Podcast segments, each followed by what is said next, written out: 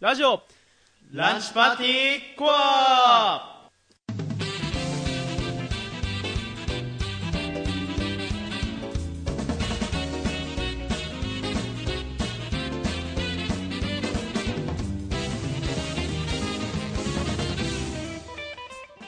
リサヤの皆様こんにちは経済学部経済経営学科2年正幸こと正幸と理工学部システムデザイン学科2年山崎こと山崎陽一ですそして今回の放送作家は、やぶっちこと藪原周平です。ランチパーティーが趣味全開のラジオなら、俺たちはもっと先へ、よりマニアックに、よりコアに、成形ラジオクラブ制作ラジオランチパーティー所属の2年生男子4人が送る、自らの趣味をコアに追求していく番組です。はい、というわけで、はい万発が終わってから初の収録です。そうですいやー、皆いや様、ーお疲れ様でしたお疲れ様でした。いや、はい来ていただいた皆さん、本当にありあがとうございました。りがとうございま我々のね、あの、グダグダなね、そうトですーねクをですね、聞いていただいてます。 したそういえばねあれだね万発の時はこの組み合わせなかったねなかったね、あのキッチと、そうそうそうえーっと、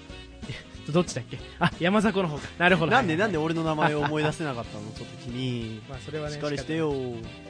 で、あのー、どうだった、万発、急にざっくりとして入ったねうん、ちょっお前との今のはまずいなと思って、まあまあまあまあ万発ねでもうんまあいいんじゃなかったいいんじゃなかったって変なのいいんじゃないそう、なんかあのめちゃめちゃ長いトークはどうだったんでしょうね。俺はあの結構好きだったんだけどね、はいはいはいあのと2人のグダグダなトーク聞いてるの、いやでもなんだろうな割と喋れてたしまあだから時間がもう少しそうそうそう、なんだろう万発という一つの番組自体の時間がもう少し長ければまあ別に普通だったんじゃないの割とね俺はそんな思いますけど正行さんどうですかえーっとね、俺はね、あのクイズ番組で空気すぎてちょっとやばかったね。あれ誰正行って みたいなうんうん、もう俺の存在価値って最後のあの2億点のポイントのとこだけだかそこだけそこまあねでもまあそうですよ私たちには収穫があったんですらはいなんでしょうモニター用紙じゃなくてアンケート用紙はいであの普段ね投稿がないのをねそれで紛らわそうそうですカバーしていきましょうはいそうそうというわけでそろそろ始めていきましょうかはいじゃあというわけで、えー今回のコーナーは前半に正幸のコアをお送りして後半がなんだっけ後半がふとたのコーナーをお届けしたいと思いますそれでは第18回ラジオランチパーティーコア始まりです俺ずっとお前に言いたかったことがあるんだいや大したことじゃないんだけどさ聞いてほしいんだちょっと恥ずかしいんだけど聞いてくれラジオランチパーティー行こう正幸のコア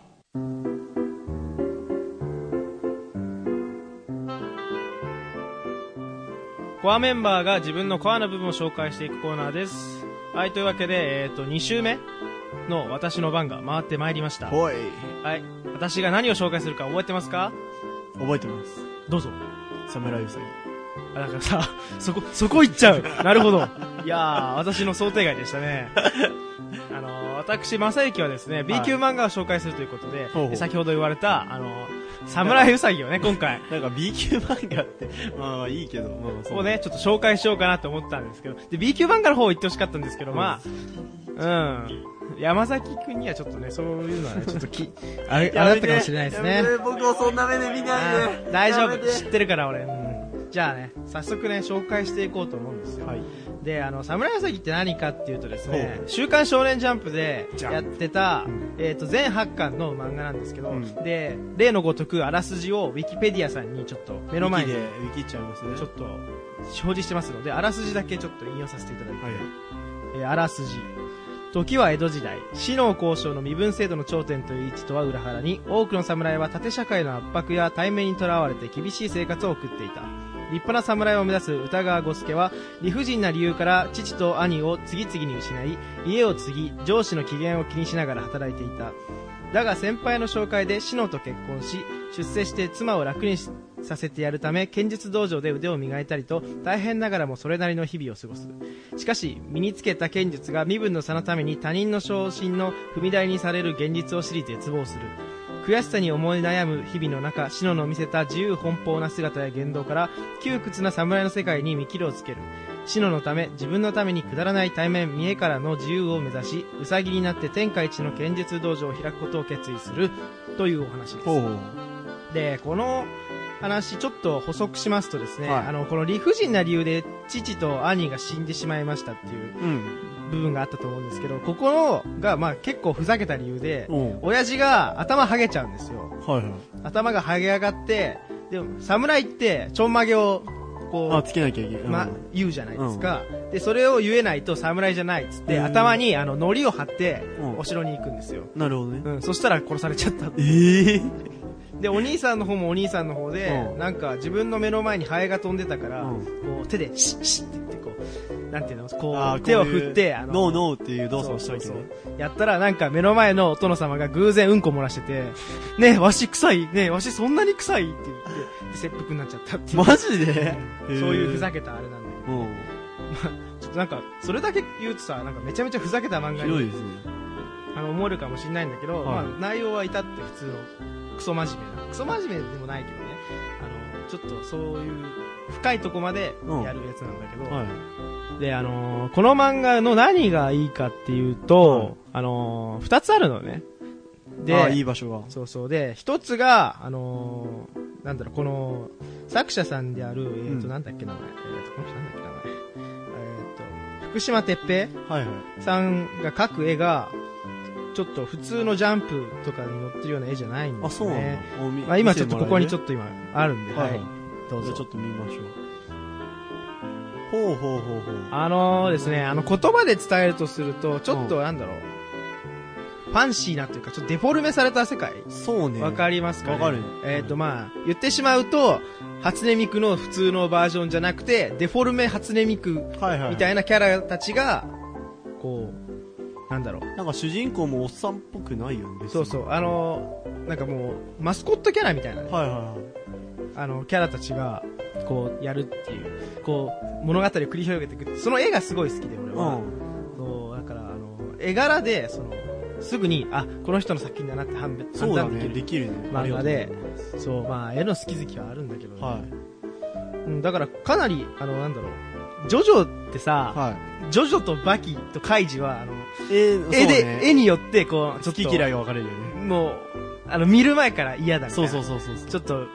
あ私に合わない的なねう、んそう、いうのがあるんだけど、この作品は割とこ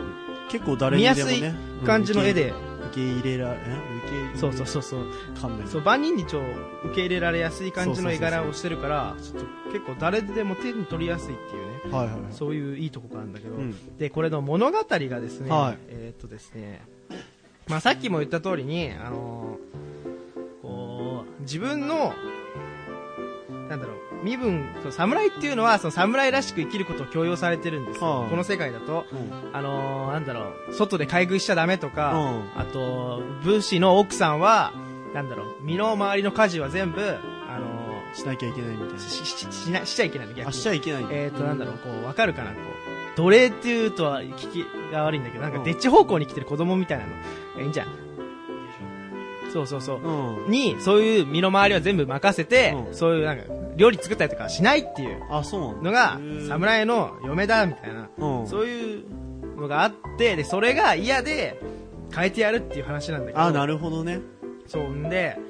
あの、こう、最初の方はですね、こう、結構、人間ドラマに趣をね、置いてるんだ。置いてた、うんなんだろう、こう、だから、あの、まあ、結局、あの、道場を作るから、その、道場の、この、弟子たちが入ってくるわけね。その弟子たちの一人一人の人生に迫ってみたりとか、なんか、はいはい迫ってみたりっていうか、なんだろう、その、弟子の故郷に行って問題を解決したいとかっていう感じの話だったりす結る。構人情系だったんだ。そうそうそう。へで、ーこのね、これ何が面白いかっていうとさ、うん。こう、時代背景は江戸なんだけど、この、江戸時代の人間なのくせに、なんとかだよ、みたいな。わかるちょっとこう、現代風の言葉を織ありー、交ぜて。なるほどね。拙者とか言わないの。拙者とか、俺とか普通に言うから。あー、なるほどね。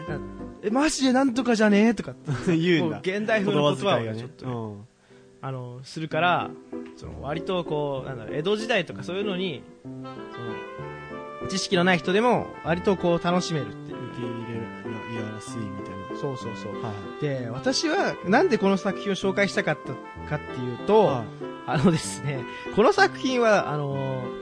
あんまり人気がなかったのかなわかんないけうど、ん。まあとりあえず、あれなんですよ。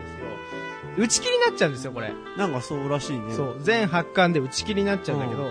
で、最初の方は、すごくそういう人間ドラマ的なね、うんやつをやってたって言ったんですけど、後半になるにつれて、あの、あの、ジャンプ特有の展開一武道会的なね、なるほどね。あれになっていくんですよ。で、なんかこう、もともと、なんだろう、その人間ドラマとして見てたのに、こうだから、なんで B 級漫画として紹介するかっていうと、そうやっぱ、そのジャンプっていうのは一定のサイクルがある。うん。うん。まあ、なんだっけ、こち亀でやってたよね、昔。あったえーっと、まず敵が現れて、はいで、主人公戦ってで負けちゃっ負けて、修行ししてて、、んで、その後に、またこう、敵を倒して、うんで、その敵と仲間同士になったらうん次また出てくるみたはいいな。はいはい。で巨大な同機じ械よみうたいなな。もう言ってしまえば、その、あの、看板貼ってる番やつっていうの大体そうだでよすねう。ん。うん、だから、俺はすごいこの、なんだろう、その戦いとかに趣を置いてないこの漫画にすごく注目してたんだけど、はやっぱ人気が、人気っていうかね、こう、やっぱ周りがついてこなかったのかな。いやっぱジャンプの層ってわ、あそうそうの、なんだろう、そういうのが好きな人が、そうそうやっぱ多いんだよね。なんだろう、こう、結構さ、こう考えずにさ、こう、痛快に読めるっていうかさ、うんもう、もう完全超悪、なん、なんて、そういうわかるわかるわかるわかあのる。ね言いたいことあは悪がいて、こっちが正義で、で正義が悪を倒しておしまいっていう。悪と正義がしっかりこう、分かってて、その二つの存在がぶつかり合って、みたいなことそうでしそょう、そのバトルに趣を置そうくそうそうみたいなね、そのとこが、あの、ジャンプの、あの特徴なんだけど、はいあんまりそればっかやってるとさ、うんあれじゃないですか。そうね。あんま面白くないっていうかですね。個人的にはそういうのはあんま好みじゃないんなでる、で、ジャンプ読んでて、そうじゃない漫画が出てきたから、すごい嬉しかったんだけど、うん。結局でね。ね、あの、 言ってしまうとですね、はい今のジャンプっていうのはですね、マジで、そういう話か、それか不女子にこびるかしか売れる方法がないんですよ。ああ、なるほど。もう不女子にこびこびないと、あの、漫画売れないし、グッズ売れないし、あと、なんだろう、映画化もしないし、みたいなので、そう、ああ、でも割とそうかもしれない。確かに。個人的にはすごく、あのそのいう流れはあまり好みじゃないんですよ。あのー、俺は、あのー、この侍うさぎが終わったあたりで、はいジャンプ読むのやめちゃったんあ、で。やめちゃったの。あのー、あれなんですけど。あ、それはもうあれなのそのジャンプにもう見切りをつけたというか。見切りをつけた。まもあ、うそういうのあるよね。あのー、なんだろう。その頃から若干、あの、苦女子にこびた漫画が増えてきた。増えてきたんだ。あの、黒子のバスケと黒か、子とかあとトリコとうか、ん。あと、なんだろう、スケットダンスだっけはいはい。スケットダンスはちょっと前からやってたのかな、ちょっと覚えてないんだけど、そこら辺が始まりだして、うん。おい、ちょっとみたいな、ああ、なってきたんだ。違うんじゃないんですか、はいはいあなたたちっていうね。だからあんまりね、そう。よくないよ、そういうのはね。なるほどねそう、こう、木をてらった作品をね、ちょはいっと見たい人間にとってはさ、あんまりっていう、あれなんだけど、どうかなどうでしょうね、私はね。 どうで、どうでしょうね。どうでしょう、私。はいちょっと待って。熱くなってきちゃすごい熱くなってるな。った。ああ、いい風だ。いい風が来るぜ。撮ってるのにね、この自由な感じがね、もうコアですよね。もう放送作家今殴り込んでる時点でもうなかなかですけど。じゃあ、そろそろ、もうなんかボディーベーバー吹いてる間尺つなぐんでね。さあ、ちょっと朝焼くがあまりの暑さでぶっ倒れちゃったんで代わりに出てるんですけど。はいはい。でもあれじゃないですかね。こう、個人的な感想とするとですね、はい多分、まさゆきくんの作品のす、なんかこう、傾向として、うやっぱり、こうただ、こう、王道で行くだけじゃダメでしょっていうなるほど傾向があると思うんですよ。だからこそ、こう、一応、確かに、不女子にこびた漫画っていうのは、こう男性キャラが活躍する分、余計にこう、王道に沿った感じになっていくと思うんですよ。ん。うん。まあ、ちょっと違うのもありますけど、はいだからやっぱ、なんだろうな、そういう王道系の作品から、ちょっと離れた作品が、だんだん減ってくると、正幸くんのモチベーション的に下がってったんじゃないのかなと思ったんですよあーなね。るほどだねから、ジャンプ離れたのかなともあー個人的な意見としては思ったんですけど、でもさ、なんだろうな、こびてるっていうよりも、別に作者が狙ってないところで、そうね、言ってるところありますけど女ね。の人たちがこう反応するっていう作品も割とあって、あるねで反応が出てきたから、しょうがなくそっち路線に行っちゃうっていうパターン。そうでも多、いそこで乗っかっちゃうのも、まあ、そそれもあるんまあ、だよどうかなっていうのもありますよねそう。そう別にディスってるわけじゃないんだけそどうそうそう。た、だ、BK 漫画のいいところっていうのは、その作者がやりたいことを全力でやりきってる感があるわけじゃないでそすうか。ね。かだからこそ打ち切りはもったいないと思うしね。ら、確かにそう。BK 漫画っていうのはね。まあ、そうね。こう B 級漫画って言うから、多分、そうそうそうそう仕切りっていうのも確かにあるんだろうけど。あるねでもやっぱりこう、それこそやっぱこういうコアなファンもいるわけだから、はいはいそういうのも拾っていけるようなね、そうね。ま漫画雑誌であるべきな。なんじゃないかなって思いますけどそうねそ。う主演者さんは割とそういうとこ大事にしない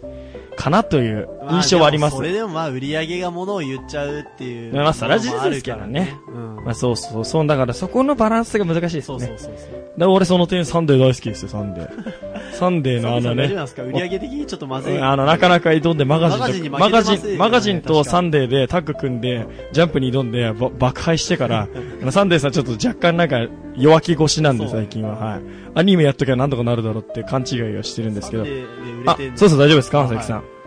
正木さん戻りますかじゃあ、正木さんに代わりたいと思います。ははーいい。ということで、放送作家の矢渕でした。なんか俺ずっと聞いてたかったんだけど、今の。あ、そう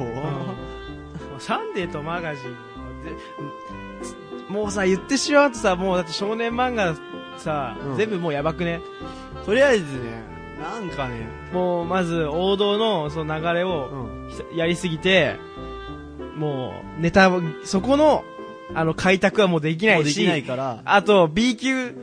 の、あの、ちょっと、木をてらった作品も、あ人気が出ないからすぐ切っちゃうから目が出ないし、みたいな状況で、あの、あんまりね、こう、つ次世代が育ってないはいはい。と思うんですよ。だから、あえてこういう、なんだろう、木をてらった作品を、うん。人気がちょっと出なくても、あの、ちょっと、期間を置いて、はいはいそのアンケートで結果が出なくてうも、ん。ある程度泳がして、うん。やって、新人を育ててあげるっていうのが重要なんじゃないかなってないるうほどねふう。に思いますよ今。後のね、漫画界としてそもう。そう。その奇跡を追うのが B 級漫画だと思うんなでるすほよど。ね。はい。まあ、今日はこんなとこでいいですかね。はいはいなんか、矢渕くんが結構喋ってくれたんでね。あ のそ、そこら辺はね。はい。まあ、これからもね、その、く、クズ漫画こそね、ちょっと注目してね、見てあげてほしいなって思いなまんす。かさ、そう、なんだろうな、ごめん、ちょっと話広げちゃうけどさ、最後に。そう、クズ漫画っていうのがさ、こう定義をさ、追い求めていけたらいいなって思うの。まさゆき、おう的に。なんかなるほど。俺的にそう思いました。はい。いいじゃないですか。クズ漫画、まあ今の俺のあれでいくと、人気出ないけど面白いやつ。そうそうそうそう。そう定義でやってるんで、うん。まあね。